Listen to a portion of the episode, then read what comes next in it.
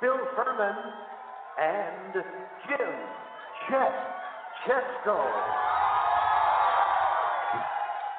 It's Wednesday, September 18th, 2019. Welcome to the Philly Press Box Radio Roundtable, brought to you by the Irish Rover Station House and Langhorne, PA, and Allstate Insurance in West Chester, PA. I'm Bill Furman. I'll be your host tonight, along with my partner, Jim Chet Chesko. And hey, Chet, the Eagles not only suffer a tough loss on the road in Atlanta, but the roster looks like a mash unit. The Phillies are all but officially eliminated, and yes, the Flyers had their first preseason game already. Two of them, as a matter of fact. All of that is true, Bill, but the big story this week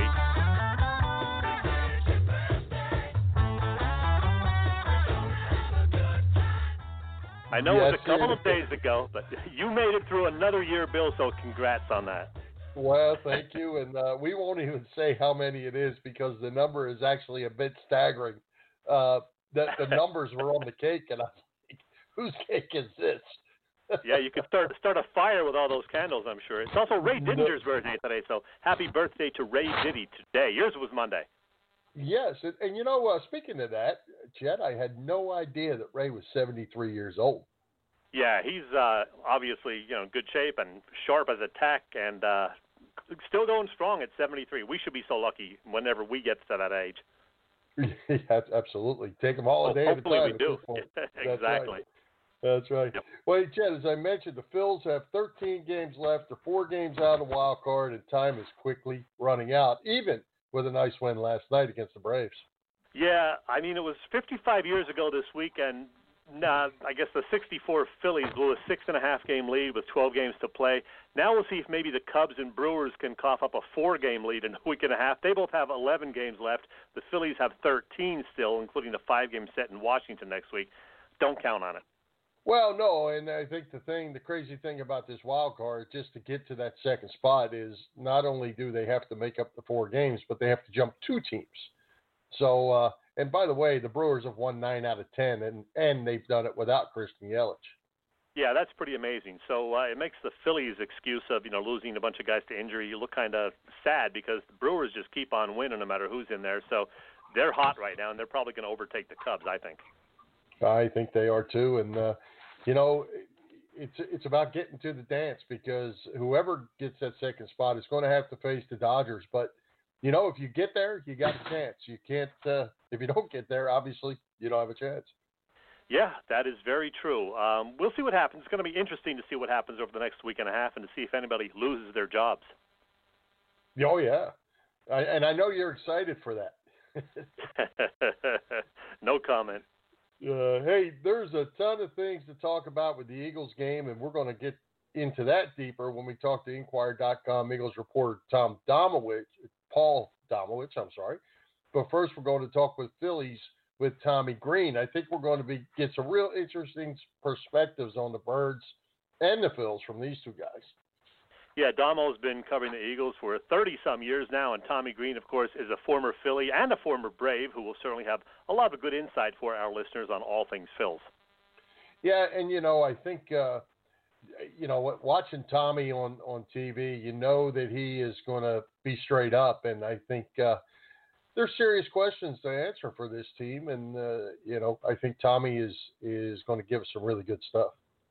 Yeah, I'm sure he is, and uh, you know, I, I wish we could be talking about a potential playoff team here, but it doesn't look that way. But we'll still have plenty to talk about because we want to find out what Tommy thinks about what the Phils are going to look like in 2020.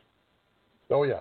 Hey Ted, and uh, I wanted to ask you before we get with Tommy, uh, did you watch the Flyers' first couple preseason games on TV? And uh, we know how much you like hockey before January. I actually watched the second period and part of the third on Monday night, the preseason opener. Didn't catch any of the Tuesday night game, the overtime loss, although I understand Carter Hart did play well. He played, I guess, half of the game, didn't give up anything. So that was good to hear. Yeah, it just didn't feel right watching hockey in September, Bill. Yeah, you know, it's hard enough, I think, uh, getting over the summer hangover kind of thing just to get into football season yet. And all of a sudden, we're talking we're talking hockey already. Yeah, I'm just not ready for it. Uh, how about we talk some baseball right now? Yeah, well, let's do it. Let's uh, let's welcome Tommy Greene back to Philly Press Box Radio. We're going to talk Phillies Braves. Tommy, welcome. How you doing, guys? Fantastic. Doing all right. Doing all right. Hey, Tommy, uh, this is Chet, and when we scheduled you a few weeks back to be on with us tonight, I thought we'd be talking about the Phillies being right in the thick of the postseason hunt, but as we speak, they're four games out of the second wild card slot with just 13 games left and a tough schedule ahead. The Cubs and Brewers have 11 games left. Not looking great. So, are the Phillies just not good enough, or what? Well, I mean, uh, I mean, uh, you're putting it in blatant terms. Uh, they're good enough to do it. It's about piecing it all together and getting it done. Um, it's about. I mean, I've been on teams that we hit. You know, you know the '93 three team that went and won, but we had the core of that team. You know, that were together years before that, and we just couldn't. You know, stay healthy enough or couldn't uh, put piece it together all at the right time until that '93 season. Things started going our way, and you know we just fed off of it. So I mean, but you know they they've had some adversity this year, and uh, they've learned a lot about themselves and the organization. Uh, the the owner. Uh, the higher up, so to speak, is uh, uh, learned a lot about what they have and what probably they need to do in the future. Well, Tommy, I'm sure as a pitcher you feel the, the same frustration we do as fans. Um, the pitching has struggled to the point, and with the injuries that they've had to go down to AAA many, many times. And I think what, to your point, I think what we found is we have a lot of AAA pitchers who aren't really ready for the big leagues yet and certainly that's been a demise of this team. Well, I mean, the ability is there. We got guys in the pitching, and, uh, what's been a little bit disappointing to me was the starting pitching didn't really take a step forward like we had hoped, and I think the Phillies uh, were hoping that they would.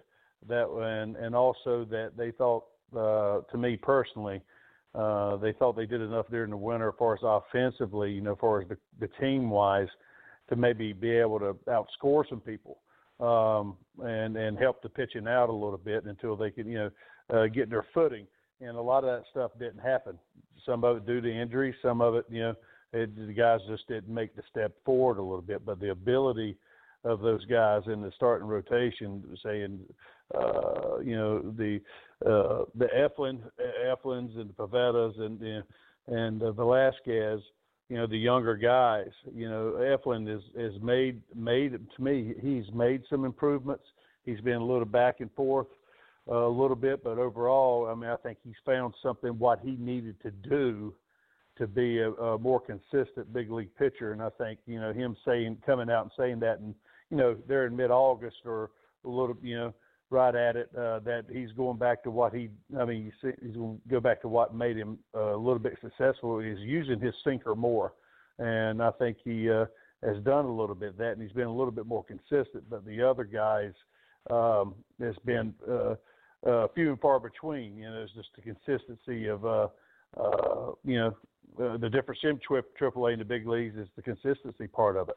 Uh, and, and and that's where it stands. And a lot of it's not ability wise, it's consistency consistency wise, you know, and and uh, and and this and then getting on the mound and doing it.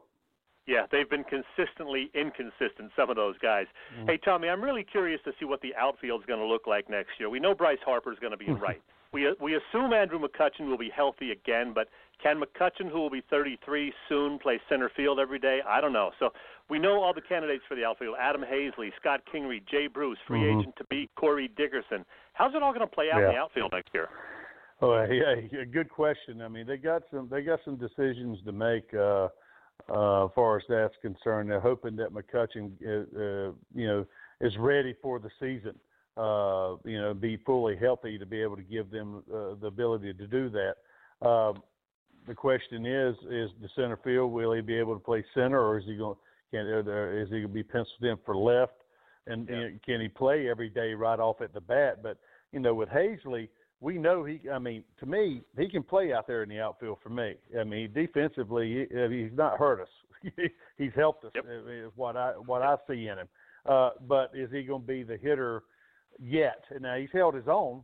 I think he's held his own, and, and he's and he's had a little bit of struggle, but also he's bounced back from it a little bit too. Uh, you know, and that's what you want to see in a young guy. Does it get too down on himself and go real bad the other way, which he hasn't done. Um, you know, so that's that's a plus in his department. But they've got some decisions to make out there. You know, Dickerson being, you know, one that are they going to try to keep that guy? He wants to he want he's by what he said he'd love to stay here, but you know is I mean if you're going to pay a guy a decent amount of money like that, that and that guy can play, he's been a 300 hitter this year when he's been in the lineup. Um, mm-hmm. I mean that's a tough guy to not hit, not play every day if he's a 300 hitter. You know, and he's showing what he can. I mean, he's got some he's got some power, uses all fields, and you know plays decent defense. You know, and and now he's got a broken foot. How is he going to come back from that? So right. that's going to be a wait and see game. Hey Tommy, if you look at the at the top six, uh, you know, sit back and look at the whole entire season. I think you know you look at Harper. He he hit his he's hitting 255. He's got his 30 and 100. Realmuto has been solid. Segura has done a good job. Um, mm-hmm. I think you look at the acquisitions of the offseason, you have to say, well, they we got what we expected. Hernandez has has probably been consistent. Uh, Kingery has certainly improved. Um, do you look at the pitching and say we got to go all in on pitching, and we can live with this lineup that we have for the most part? Well, uh, I mean, I, I, think there's still a need. Um, I, I mean, uh, there there's something in there that's just not clicking um, to me. Uh, and it's tough to put a it's tough to put a finger on. Is it do they need a third baseman? Uh, are they going to allow allow uh, Bohm uh, to see what he starts out doing next year to make a decision on bringing him up or or whatever? Or do they place Kingery and put him at second and let Hernandez? You know, because they've had him for so long. And I mean, is it time for Kingery to be that second baseman that they thought. You know, Kingery adds a lot. He can play different ways, but you know he's made some strides this year, especially the first half or so, a little bit more this season through through June. But you know the second half of the season, you know, he, uh, I had to step back and look. You know, he's been he's made those strides, but also he's kind of you know kind of settled down a little bit compared to what where he was early in the season, which is hard to do. You know, hit 330, 340 there for a couple months or you know what before, after he come off his injury. Uh, and see that hurt us too. He, I mean, he, was so hot, and then he had you know had the injury and, and had to come back off of it. But he's made strides in all aspects. I think defensively and you know obviously obviously swinging the bat. So uh, it's going to be an inter- interesting season. But uh, I mean, as far as next year, what they are interested in off season of what they do, what they think they might you know need you know, to pull off? Is it something on the infield, or you know, uh, or do they put something in? You know, try to find somebody out there that can play third base right now until Bohm's ready. You know, that's got some power and got some things to do. You know, so uh, that's what we're missing. Uh, we're missing that consistency. Uh, I think, uh, yeah, we got plenty of, we got power. We got the consistency that Realmuto's been bringing throughout the years is, is, is a plus plus what I'm looking to see, and I think he's so much a better hitter. He's got power. He's going to have probably end up with 30 home runs. I mean, it's Hoskins, but he's so much better hitter than a 235 hitter. I think. You know, now he's starting to show the ability. I mean, he's starting to show the the guy what we saw when he first come up of using going to all fields. Now he's starting to use the right field again, and uh, I'm hoping. I mean, you know, the change. You know, with Charlie coming in, really kind of uh, got back to the basics of who he was a little bit, maybe. Um, you know, and and getting back to the, the roots a little bit. And sometimes it takes something to go through the struggles like that to wake you up again a little bit. But we're we really need that guy to be that more consistent guy. I'm not talking pounding home runs all the time. I'm talking the other stuff too. Uh, that be to be that 270 hitter, you know, and we need Bryce Harper, Harper to be that 270, you know, guy like he normally is. That's his career average you know, 20 points is a lot. That's a that's a you know, that's a that's a lot of hits over 500 plate plate appearances and possibly runs driving in winning ball games. So uh, I think I think the guys uh, they've had there's some guys that had some adequate years. I mean, some good years, but I think they're better than what they what they've shown as far as consistency wise. And I think they would probably agree with that too. Well, yeah, and you mentioned third base, and I know Maikel Franco didn't turn out to be the player they thought he might become four or five years ago. But I'll tell you, I'd still rather mm-hmm. see him out there at third base than Brad Miller or Sean Rodriguez. What did Franco do to get on the wrong side of Kapler and Klentak?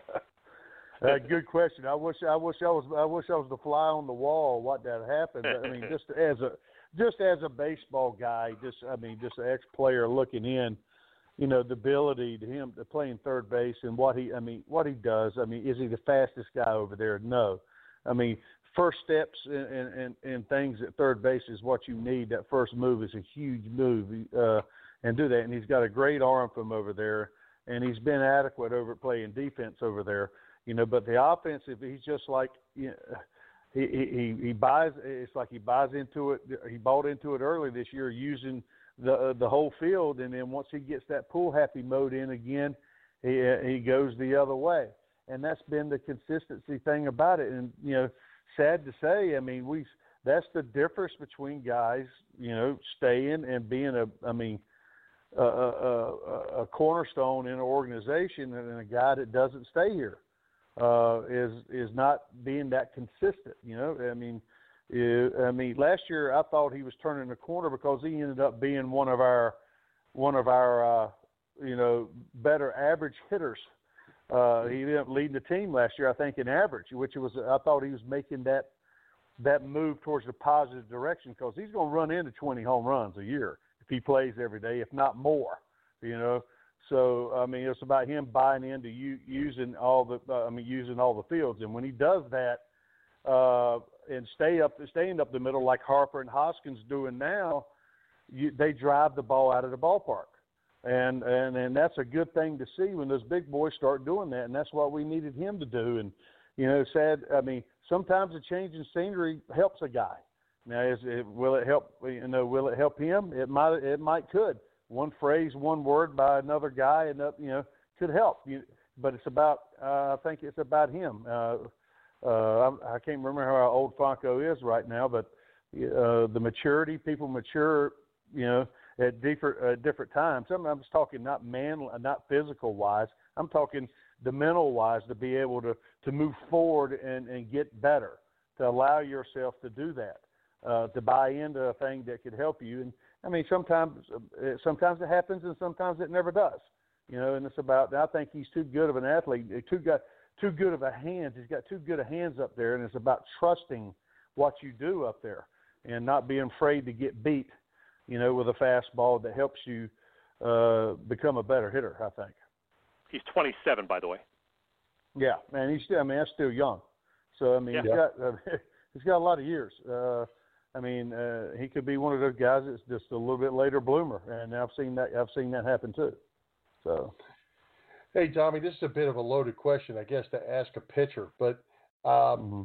when when you have a guy like Aaron Nola, and we we've been watching this around here for 50 years, you know, giving away me and Chet's age with Jim Bunning, Steve Carlton, happened a bit with Cole Hamels, uh, Aaron Nola.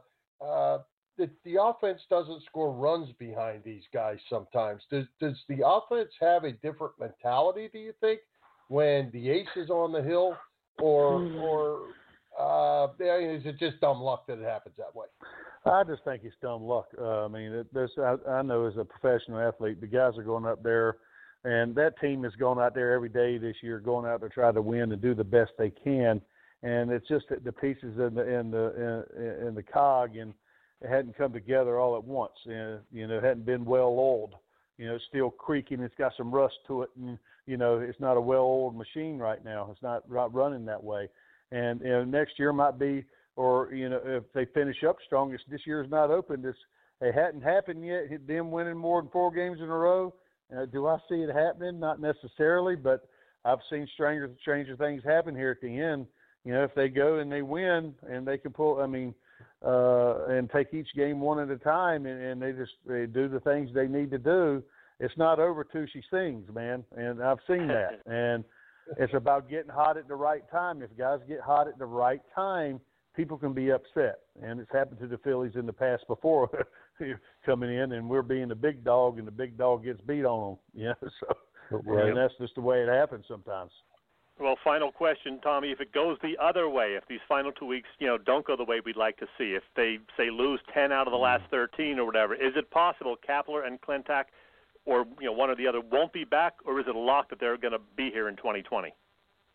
Well, I wish I knew that question. You know, I mean, I, uh, like they said you know, earlier in the year, that I mean, it, it looked like I mean, uh, they, I guess Klentak and them got uh, extensions, and Gabe was supposed to be signed through next year, if I'm not mistaken.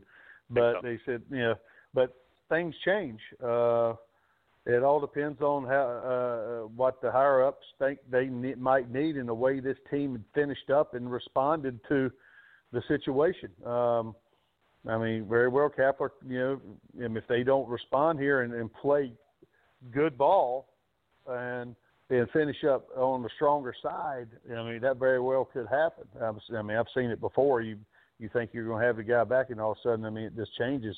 It's just like hitting coaches and stuff in the past too. You think, and we won with the hitting coach before. What's changed? You know, it's not the. I don't think the hitting coach changed uh, right. in the past. You know, I think it's some uh, just the guys, just baseball. It's the way it goes, but somebody's got to take the fall for it, I guess. You know, I mean, uh, and as a baseball player, I mean, you hate to see that happen to some of the guys. You, I mean, you've you uh, you've built trust in and and also worked with every day to do that. Uh, but that's the nature of the beast, is what we say. I mean, coming out of high school, when I signed, you learn quickly it's a business, and you try to you try to keep the fun in the game the best you can to have fun at it. And uh, uh, but you learn quickly that it's a business, and it's you know it comes down to the money. It's about you know people making money at it, and that's the bottom line. Right. Well, you know, John Kruk has said this on the air, and Mike Schmidt has said it on the air as well. And uh, and and I said uh, about the game changing, and I said this to Chet probably a month or so ago.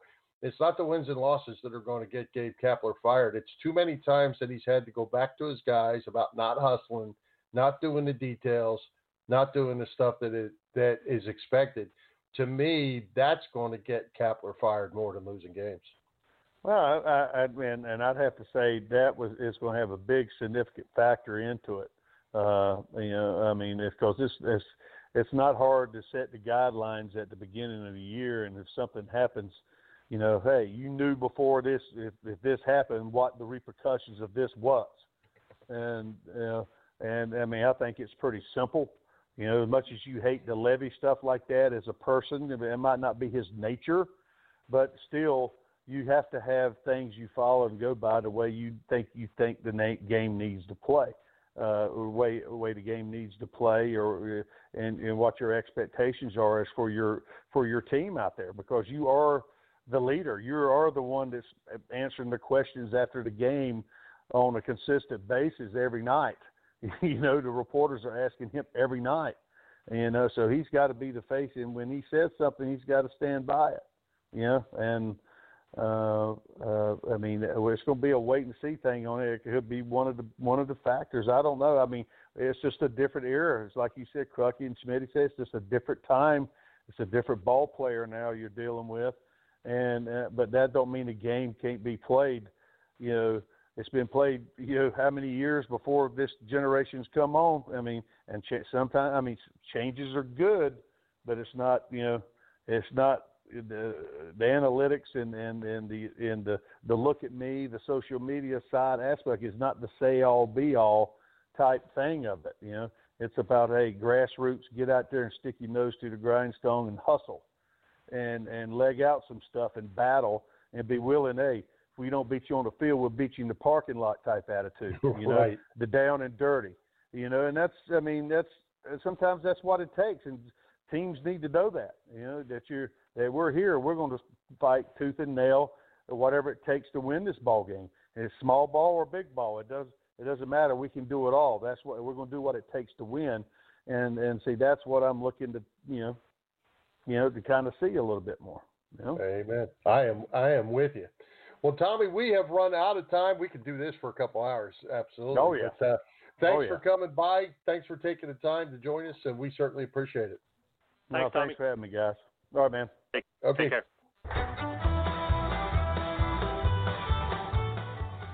It's time once again to tell you about the Irish Rover Station House in Langhorne. I was actually there last night for their halfway to St. Patty's Day celebration. Said hello to Taylor, enjoyed a couple of Guinness stouts. A good time, of course. And I'm joined right now by bar manager Chris Gaskell. And hey, Chris, first things first, you and Tracy and Taylor and everyone else from the Rover got some great news last week. The Irish Rover won three Best of Bucks awards. That's pretty impressive, so go ahead and gush a little bit. Thank you so much. It was so exciting. We thought we'd walk away with one win, but never expected three. We won Best Happy Hour, Best Irish Pub, and Best Bar. The best part about the entire thing was the customers' responses. We got so many text messages and Facebook messages with the congratulations and well wishes. It's very humbling. We're super lucky to have such amazing support and customers, and our staff. Our staff is awesome too. Yep, fantastic and well deserved. Hey, later this month, the 28th, you have another awesome annual event coming up. What's going on? It's Oktoberfest. It's our kind of goodbye to the patio season. So for one day only on the 28th, we turn our patio into a beer garden. We're going to be tapping some of our favorite German beers. We'll be serving Knox and broths.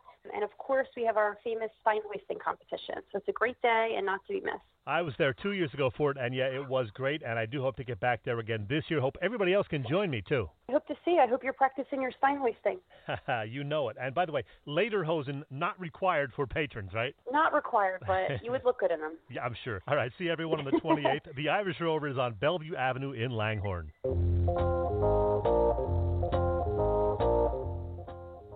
Hi, football fans. This is Merrill Reese, and you're listening to Bill and Chet on Philly Press Box Radio. It's good.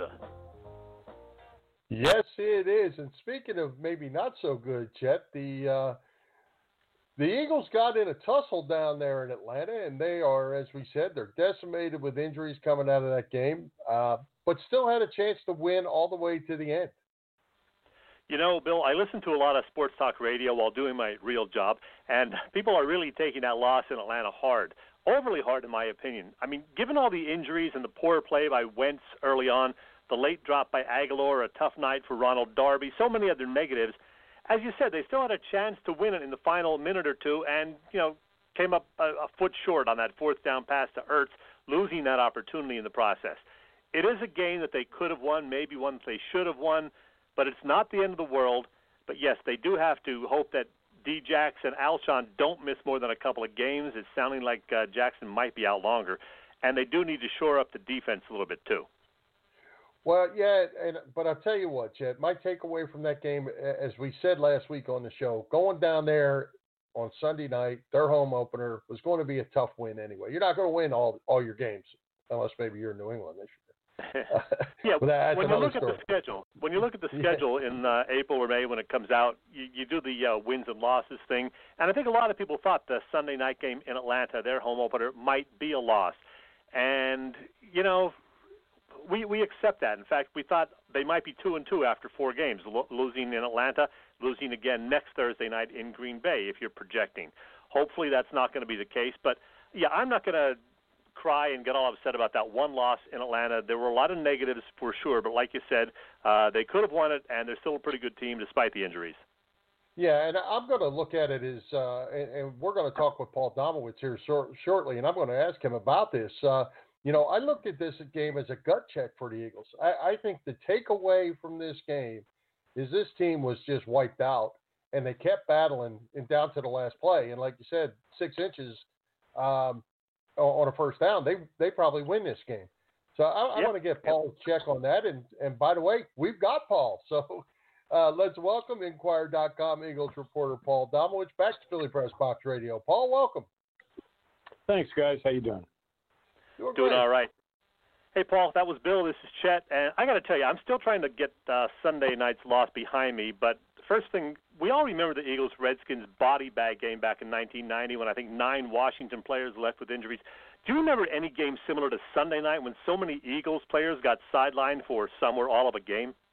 Uh, no, not not so quickly, and not at uh, you know not at skill positions like that. Uh, I mean, that's what was so devastating. That uh, they happened at wide receiver and tight end, and basically forced everything the Eagles. I mean, basically altered their entire game plan because uh, they only carried two tight ends. When they lost Goedert, they couldn't even play a, a, a lot of two tight end personnel packages. Yeah, for sure. Um, I got to ask you one other thing. Um, why didn't they practice today? You would think with you know having to implement so many new guys into the offense, they would need a real practice, and they just did like a walkthrough, I guess, today. Why would they not practice on a Wednesday? Well, the, I mean, it's not a walkthrough. Walkthrough. It wasn't like sometimes on Saturday where they basically I mean, really are walking. Uh, uh, I mean, they got they went through their their plays and and and reps enough so that these guys were were understanding what they're supposed to do.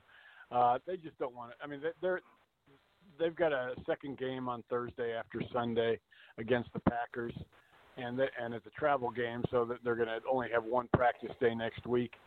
They just are trying to keep people healthy. They didn't want to lose anybody else in practice. They didn't want to get anybody else to uh, get worn down. They've got other guys like Fletcher Cox and, and Ronald Darby that are still not completely back from their injuries.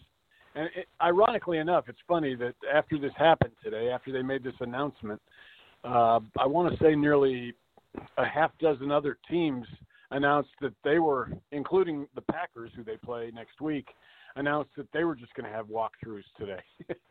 so I yeah. guess uh, I guess Doug must be the uh, Pied Piper. Uh, it may be the new, uh, you know, the, the new, uh, uh, the new way of uh, approaching this whole thing in the league. Uh, I mean, yep. they got what they needed to out of the, the walkthrough today.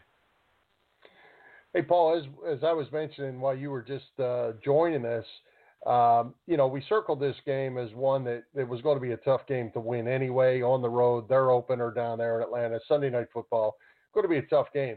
Um, my takeaway was that the Eagles played their hearts out and played down to the last minute. And if anything, I'm, I'm taking that as a positive out of this thing. Yeah, I mean, I I think it, one thing it said was that Atlanta is not particularly that good. When when they had to, they probably shouldn't have won a game against a team that that was as devastated early on in the game by injuries as the Eagles were. Uh, yeah, they fought. Uh, you know, if if if Nelson Agholor catches that that that pass down the sideline, uh, it, he probably goes in for a touchdown and they win. Uh, you know, it just was, you know, but I mean they. it's just a matter of, I mean, it showed what they. You don't want your quarterback throwing, uh, dropping back 51 times, though. That's a concern. Uh, you know, Carson took a pretty good licking on Sunday. Was taken out at one point because the, uh, you know, on-site neurologist thought he might have had a concussion uh, when he his head slammed against the ground on one of the hits. So uh, you know, uh, but that's a positive. I mean, definitely to to st- to come back from where they were without DeSean and without Alshon and without Dallas Goedert and and take the lead and pretty much you know win a game uh, until you know Julio they they call a blitz and Julio Jones beats it. Uh, you know that's a positive. And, as a quick follow, uh, I was going to say the the O line was in a tussle in that game, and uh, you know, I guess my my concern is with Goedert. To me, Ertz Ertz is more of a liability as a blocker. Uh, that you know, certainly he's a great receiver, but he's not the the uh, the extra blocker you want in there to try to run the ball. Uh, with Goedert out, that's the that guy. So the O line's in a tussle. The the fans are wanting them to run the football, and there was just nowhere to run that ball. The, the, the front seven of Atlanta did a nice job. Yeah, they did. Uh, you know, to your point, I mean, I'm writing my story for tomorrow. Basically, is that you know, I mean, while all the focus was on them losing DeSean and Alshon, the biggest blow to, to them uh, Sunday night probably was was losing Goedert because for the very reason you said, he's so, so important to their run game. Uh, Zach Ertz is a tr- you know a Pro Bowl receiver, but he's just a, as a tight as a blocking tight end. He's just one of those guys that at best you hope can get in somebody's way when when he has to. Uh, Goedert is a is a has developed into a very solid inline blocking tight end. You know, can seal off the backside on strong side runs. Um, you know, he's he's very valuable to them. Without him on Sunday, they they weren't able to protect the edges. They weren't able to. They didn't run any play action.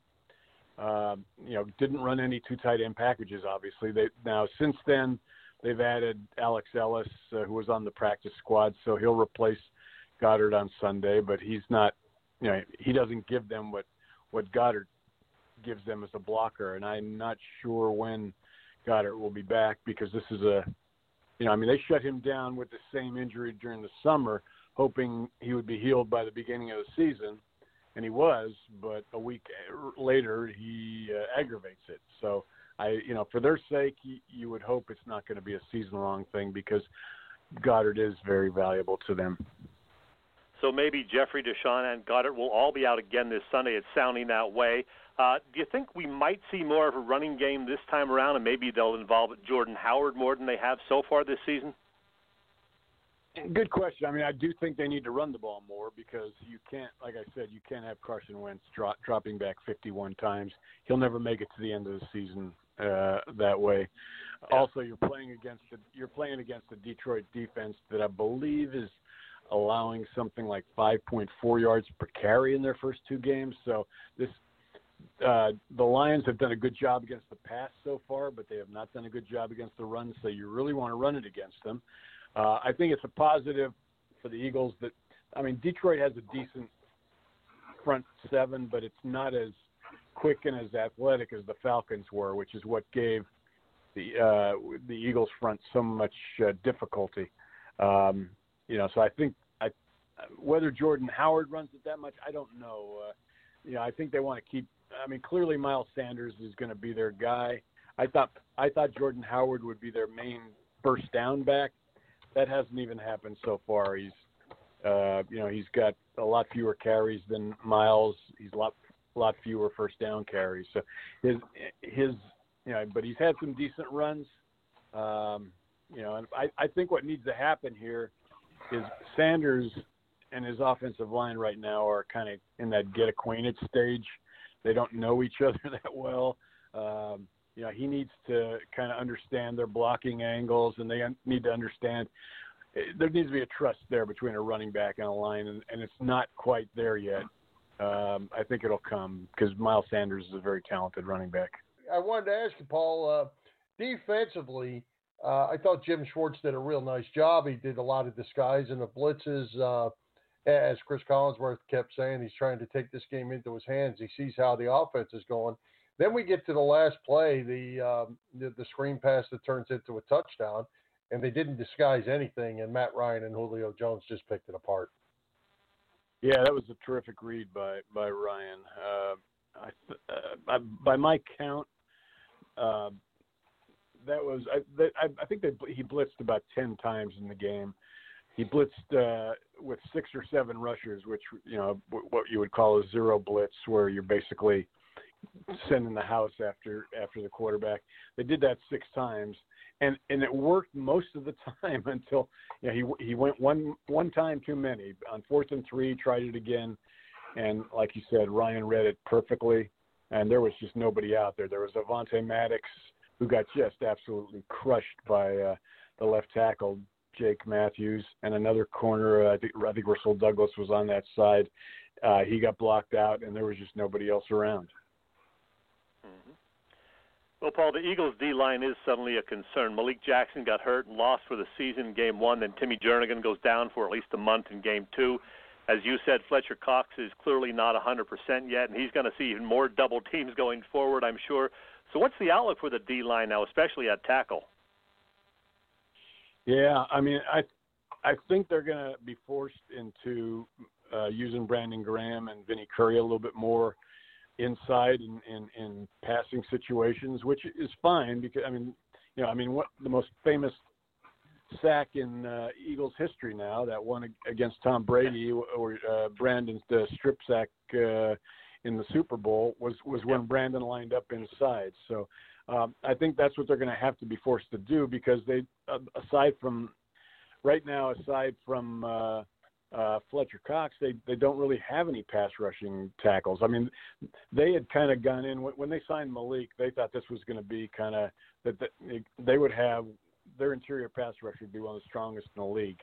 And now it's you know, especially like you said, with Cox not 100%, um, it's it's certainly not that. So um, you know they're to have he's to have to find solutions. That's why he blitzed so much last week because he he, he decided to kind of put pressure up the A gap that way since he didn't have tackles that that could get that consistent pressure. So um, you know Schwartz is good at minimizing his weaknesses. We'll see if he can continue to do that as we go along here. Um, it would also help if his you know, some of his other ends uh, played a little better. I mean, aside from Brandon Graham, they're not getting a lot of uh, pressure from anybody else. So. Hey, Paul, as we go into this Lions game banged up, we got the Packers and then a little bit of time off. Um, how do you see these games playing out? Uh, you see a whole game plan change? Uh, or, you know, I guess the Green Bay, like yeah. that Atlanta road game, was one that maybe could be circled as a loss. You would go come out of this two and two. Yeah, I mean, I I initially uh, before the season had them winning both of these games. I had them losing to Atlanta, which they did. Uh, but I thought they would somehow, you know, just be. I mean, Green Bay is they're two they're two and zero, oh, but uh, I don't think it's a it's a great team. Uh, I think they're beatable, uh, but you know, I didn't anticipate them the Eagles having to go into that game without Jeffery Jackson and Dallas Goedert and Malik Jackson. So, um, you know, I think the Eagles will win Sunday. I mean, I think they will beat the Lions, but then you turn around and get on a plane and go to Green Bay is asking a lot on a, sh- in a short week. So you're right. I think two and two, they can get through two and two. That they they probably will be uh, happy. Hey, Paul. One final question from me. I want to ask about Eli Manning. He's now a backup for the Giants. Um, might he be traded somewhere else? And is he a Hall of Famer for sure? I hope he retires. Uh, I mean, I guess he might be traded, but with all the uh, you know, with all the injuries around the league. Yeah. But I, you know, I just wish he would just decide that, you know, to call it quits. Hall of Fame wise, right now, honestly, I mean, I'm, I'm going to probably be retired before he's eligible, so I don't have to worry about uh, about the vote. But I would say no right now. Uh, I mean, he's on the bubble uh, because of the two Super Bowl wins. But the when you look at the you know the whole you know, his, everything that his entire career, uh, I'd be hard pressed right now, just as I was with Donovan McNabb, to say he's a Hall of Famer. Mm-hmm. Gotcha. We agree. All right, Paul. Well, we have run out of time. We certainly appreciate you taking the time to join us, and uh, it's always fun. Thanks for having me, guys. All right. Hey, Chad, if you're looking for insurance in the tri state area, we got the spot for you. Allstate Insurance in West Chester, PA. Yeah, absolutely. One of the best benefits of having an all-state insurance policy is getting the local agent like Dave Lavoie who is dedicated to you. Building that personal relationship means you can work with someone who knows you and who understands your family's needs, someone you can call when you have questions or need help. Dave is dedicated to protecting what is most important to you and your family. Call Dave today at 610 430 0700. It's Dave Lavoie at Allstate in West Chester, 610 430 0700. And Bill, we lost a couple of classic rockers last week Eddie Money on Friday, and then on Sunday, Ric Ocasek of the Cars. And I was pretty sad about that, I got to tell you.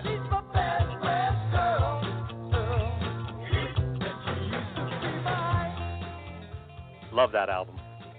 Yeah, and Two Tickets to Paradise, one of my favorite songs. Eddie Money, also. yep, you know it. Yeah, you know absolutely. it. And speak, speaking of music, I think we have some more that we have to play right about this point, and let's do that too. Here we go. You know what that means, Chet. It's Fred and Butter fantasy football time with our guru, Fred Hugo, back to break down week three of the season. Fred, welcome back, and what do these quarterback injuries to Roethlisberger and Brees and the benching of Eli Manning do to a fantasy football league? Well, hopefully you were, weren't dumb enough to have Eli Manning in the first place. But uh, as far as uh, Roethlisberger and Brees go, yeah, that's I have Roethlisberger in two leagues. He wasn't getting off to a to a hot start, but fortunately there are you know players on the waiver wire, which we'll get into that that you can pick up. So you'll lose a guy, but the beauty of the quarterback position, unless you have Patrick Mahomes, who just totally is rewriting the script, they're all kind of in this, not all, but there's a tier and, and they're within a range that you can probably grab someone this early at this point. And Fred, I believe there are a bunch of wide receivers out there available for many leagues. The Cowboys, Devin Smith, the Chiefs, Demarcus Robinson among them, maybe even Nelson Agholor, given the Eagles' injuries. You like any of those guys? Not well, I guess you're right. Nelson Agholor is a good one because with the Eagles' injuries, you're right. Um, Nelson would be a good one. I really like Demarcus Robinson. He's he's available. He's only owned in five percent of leagues, so yeah. he, he's available. He's definitely a guy you want to grab. But you, you basically you, you the way I do it anyways, I match up what that defense is or how long the injury eh, for the person is. So if they're only out a week, it might not be beneficial to use your waiver wire claim on that guy. But in the case of Demarcus Robertson, Tyreek Hill is going to be out six, eight weeks. That's definitely a pickup that you got a, a number one, number two type receiver that you're going to get that type of production from. All right. So what are you uh, recommending for week three, Fred? So I was thinking about this, how to get this correct. So the way I think I should do it is I'll I'll do one from each position, one person that you know I think you should play, regardless if if they're a free agent or not, and then one player player that's on the waiver wire. So I'll Okay. start with quarterback, and this this kills me. This kills me to say, but the start at quarterback for this week is Dak Prescott. He's I knew it. averaging 26.2 points per game, and he, hasn't really played anyone, mind you, but he's not playing anyone this week either. He's playing the Dolphins. They stink. He's going to put up points. He's a guy that, that you would pick up at quarterback. Um, he's on the waiver wire in some leagues. He's in most. But as far as waiver wire goes, Andy Dalton is a guy that's out there. He's he's only owned in 14% of leagues, and, and he's been producing 25 plus back-to-back weeks. He seems to be be in a rhythm here, so uh, he's a guy you can grab. Moving over to running back, the guy you could definitely and should start this week is Malcolm or Malcolm Marlon Mack versus the Atlanta Falcons. The Falcons' run defense is is not good at all, and I have a feeling that the Colts will actually run the ball as opposed to the Eagles, and um, they'll they'll probably put up some numbers. So I would start Marlon Mack, and then as far as a free agent goes at running back, Raheem Mostert from the Tampa Bay Buccaneers. He has he had most. If you look at the carries, he's about even with um. Losing my train of thought. Who the other guy is, but um, he's about even with whoever that the other running back is there. But he has a way more snaps. He's about 70% of the snaps. So grab him off the waiver wire. He's owned in 14% of leagues. Wide receiver wise, I would start Chris Godwin this week. He has 11 catches, 174 yards, and two touchdowns in two games so far. And they're going up against the Giants, and the Giants pass D. The Giants stink in general, but their pass D stinks even more. And then as far as picking up players, we talked about the Marcus Robinson. Also, you should grab is Mecole Hardman. He had a good, he had a touchdown last week, and he's um, owned in only 39% of leagues, so you, you can pick him up as well. Moving over to tight end, Greg Olsen is he's always been a good player, but he seems to be getting a lot of targets this year so far, back to his his I guess all pro Pro Bowl status, you would say. And Arizona has a bad defense and especially bad against the tight end, so I, I would start him if you have him or pick him up. He's available in, in most leagues. And then Will Dissly of Seattle, he's uh, got two touchdowns on the year, and he's only available. He's only picked up in three percent of leagues, so ninety-seven percent of leagues he's available. That's a guy you can grab off the waiver wire and, and a number one tight end to start. And then for defense, the 49ers defense has played well, but they're going up against Pittsburgh this week, who's without out Roethlisberger. So they're available. I mean, they're owned in 14.2% of leagues, so available in what would that be, 85% plus. They're a defense that I would start this week as well as grab off the waiver wire. And um, that's all I got for fantasy this week. Let's see how it goes. Hey, we got picks to make. Uh, ooh, it's time. Chet, how did we do last week, and what are our early standings after two weeks? Well, we all lost the Eagles game, of course. While Bill, you also picked the Giants for some reason against the Bills. I don't know what you were thinking. So Fred and I were two and one. yeah, Fred and I were two and one. The Ferminator was one and two last weekend. So for the season, Ooh. I am four and one and back in first place where I belong. You guys are both three and two. Wow! wow. Okay. well, let's get to week three. We're going to start out. We're going to go backwards. We're going to start out with Monday Night Football. Bears at the Redskins. The Bears are minus four and a half. Then it's the Dolphins at the Cowboys. Cowboys 21 and a half. I, there's not many NFL games with that kind of spread. Uh, the Giants with their new quarterback are at Tampa. Tampa's minus six and a half. And then the Lions at Lincoln Financial Field to face the Eagles. The Birds minus seven. So, Fred, who do you like? Bears, Redskins, Bears minus four and a half. I don't understand why the Redskins keep getting these small spreads, but it didn't pan out. It didn't make sense last week. It don't make this sense this week. I'm I'm taking the Bears definitely in this. Yeah, I'm also going with Chicago. I know they're on the road, but I just think they're a better team, and uh, the Bears win. Yeah, I got to go Bears too. Redskins uh, aren't aren't much better than the Giants, I'm afraid. All right, Next. well, Dolphins Cowboys. I I guess uh, just for fun, we know who's going to win this game. Are they going to cover 21 and a half? Boy, that's a good I would question. say- Andy. yeah, go I would say they are not. I think they're going to have that spread every week. They the, the players were demanding to be traded before the season started. I don't even know they don't even show up, but they've got to get some heart at some point, don't they? and, and put up a fight, right? Yeah. no, Yeah. they don't. Dallas covers. Dallas wins and covers. Wins and covers at 21 and a half. Wow. Yep. All right. Giants, uh, as we said, they're at Tampa. They got a new quarterback. Tampa's minus six and a half. How do you like that one, Fred? Yeah, I, I was watching Baldinger breaking down, you know, Eli Manning uh, on Twitter, and and Eli is he's really not doing anything too wrong. His receivers are dropping balls all over the place. He was making a lot of the right reads. I don't I don't think Daniel Jones is going to make much of a difference with the supporting cast outside of Saquon Barkley. So, yeah, I'm, I like Bruce Arians as a coach, and I think he's going to get them going as the season goes. And I'm, I'm taking Tampa here. Yeah, I'd like to see Jones do well. You know, now that he's taken over for Eli, he you know certainly looked good in the preseason. But I, I got to take Tampa in this one. Yeah, I'm going to take Tampa at home. Uh, I, I- I'm actually I'm really surprised that they made this move after week two. Uh, it just it just seems to me Eli probably has earned a little more than that, but Yeah. is what it is. It's a game and it's all about winning, and he wasn't winning. So, uh, but I'm still going to take Tampa. Okay, gets us to the Eagles. Lions coming to town. Birds minus seven. Fred, we going to pull this out? Minus seven. That, that tells you Vegas really still believes 100%. The injuries must not be a big issue. I'm my only concern going into the year was the health of the line, or and if the the line would have issues. You know, Seumalo didn't look too good on Sunday night, but I mean that was Grady Jarrett. So, you know, he's they're they got some big boys on the Lions line too. I think it's going to be closer to the spread. I'm going to take the Eagles to win it. Let's say like uh I'm actually going to be down there too. It's going to be fun. Let's say 21. Nah, let's. I'm a field goal at the end, so I'm going to say 24, 21 birds. Let's say. Fred, uh, Yeah. you're almost reading my mind. I have him 24 to 17. Eagles win. I'll be at the game also, Fred. So look for me, man. Oh, cool. Let's meet up. You got it. I, I won't be at the game, but I'm going to go 27 23 Eagles. Uh, I will tell you, I got one worry in this game. Uh, Matt Stafford might throw the ball just all over the field uh, if we True. don't get some pressure. So Yeah. Uh, that that's my little worry, but I think um hopefully the Eagles bounce back and, and take care of their business here. Yeah, not going to be easy, but I think they're going to get the win. All right. Well, hey, Fred, before we let you go, let the listeners know how to follow you so we can get updates. And uh, we also have an appointment tomorrow night.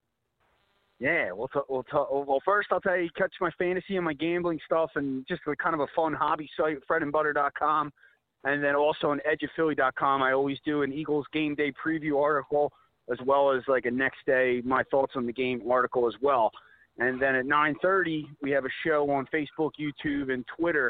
And this week we have a very two very special guests. We have Jim Chet Chesko in the house as a host. He'll be in studio and Bill will be calling in. So I'm very excited to have uh, Philly press box with Edge of Philly this week. It's gonna be really, I'm really excited. And what time is that starting? That starts at 9:30. Nine, it 9:30 runs 9:30 to about. Uh, sometimes it runs past 11, depending on how it goes. So 9:30 to 11 typically. This is an open bar, also, right? Yeah, there is beers in the fridge there, so you're more than welcome to have a beer if you'd like. Just checking. And, and, Just and Fred, that's Facebook Live, right? Facebook Live. You can find Fred Hugo. I'll be sharing it out, or on the Edge of Philly page, you'll be sharing it out. Um, and that that'll be there. And then Bill, you'll call in at some point, and then Chet, you'll be there for the, the half, first half hour, correct? At least. Cool, cool. So, All right, so if you want, so tune in right at 9:30 so you can get the whole Philly press box angle on it. Sounds good, my man. And we Talk will. to you tomorrow, uh, Fred. We'll see you tomorrow. Thanks for joining us, and we'll do it. Thank you. See you tomorrow. All Yeah. right. Hey, Chet, before we get to our guest for next week, we have our new Philly Press Box Radio shirts available and ready to go. Yeah, I don't have my full spiel in front of me, but I will tell you off the top of my head, we do now have those great looking green logo T-shirts, and they'll officially be available for sale in the next couple of days as soon as we get the ad out on Facebook and Instagram. But as with our red logo shirts last spring, they're going to be available in regular material and dry fit. and I believe the selling price is fifteen dollars for the regular, seventeen for dry fit, depending on the material. A little more for two XL or three XL. Do we even have three XL? I don't know what we have. Uh, Well, we have a couple. Okay, shipping is seven bucks per shirt, or ten bucks if you're buying two. Buy two. Uh, watch for the ad on Facebook and Instagram the next day or two, and we'll start taking orders. All right.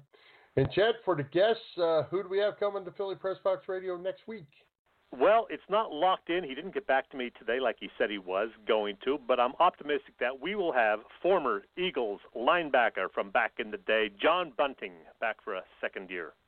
Oh, can't wait. He was great when we had him before, and he will be great again. Yep. All right. Well, hey, Chet, let's give a shout out to the PPCC 118 Raz Room. They post great sports memorabilia on their Facebook page so people can take a chance of winning something they may not be able to afford or have access to. All items come with certificates of authenticity. They've continued to run out great autograph memorabilia from all the Philly teams and more. There are only 21 lines available, so your chances of winning are 1 in 21. Pretty good odds. Check out their Facebook page, like it or follow it. It's PPCC118 Raz Room. That's right, PPCC118 Raz Room on Facebook. And Mr. Chesko, do we have a parting shot for you as time is running down? Yes, indeed, Billy.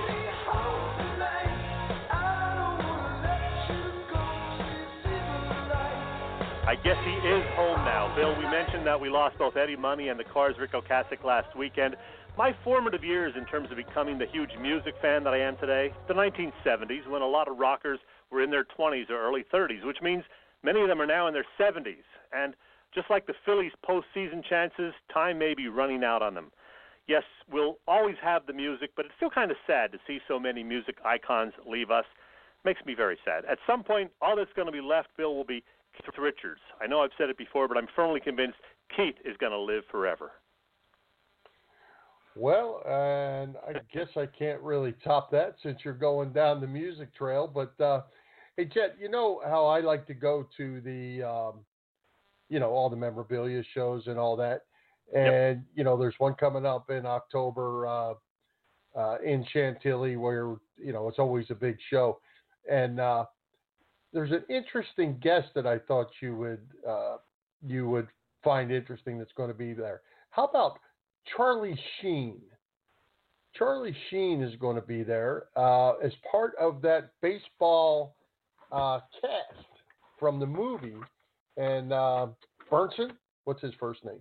Corbin is Bernsen, also yeah. going to be there. Yeah, Yeah, and uh, Charlie Sheen's going to be uh, Charlie Sheen's going to be at a horror con event in Atlantic City also next month. My buddy Dave is going to do a photo op with him, so uh, I'm sure that'll be fun.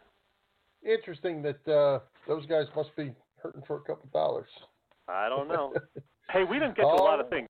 Penn State surviving Pitt, way to go Lions, wasn't always pretty, but they won Temple with a huge win over Maryland. And Bill, Friends 25th anniversary this week. I'm sure you watched every episode of Friends. Oh, sure. All right. Wrap it up, that, Chet, we've reached the top of the hour. Let's thank our special guests, Tommy Greene, Paul Domowitch, Fred Hugo. Our sponsor is the Irish Rover Station House, Bob Sullivan's LikeYourAge.com, PPCC 118 Raz Room, and Dave Lavoy of Allstate Insurance in West Chester for their continued support of the show. For Jim Chet Chesko, this is Bill Furman. We hope you enjoyed the show, and we'll join Philly Press Box Radio next Wednesday, September 25th at 7 p.m. You can listen to our website, phillypressboxradio.com, on blogtalkradio.com slash phillypressboxradio, or you can find our podcast on iTunes, TuneIn, Spotify, and others. High hopes, Philadelphia sports fans, and go birds.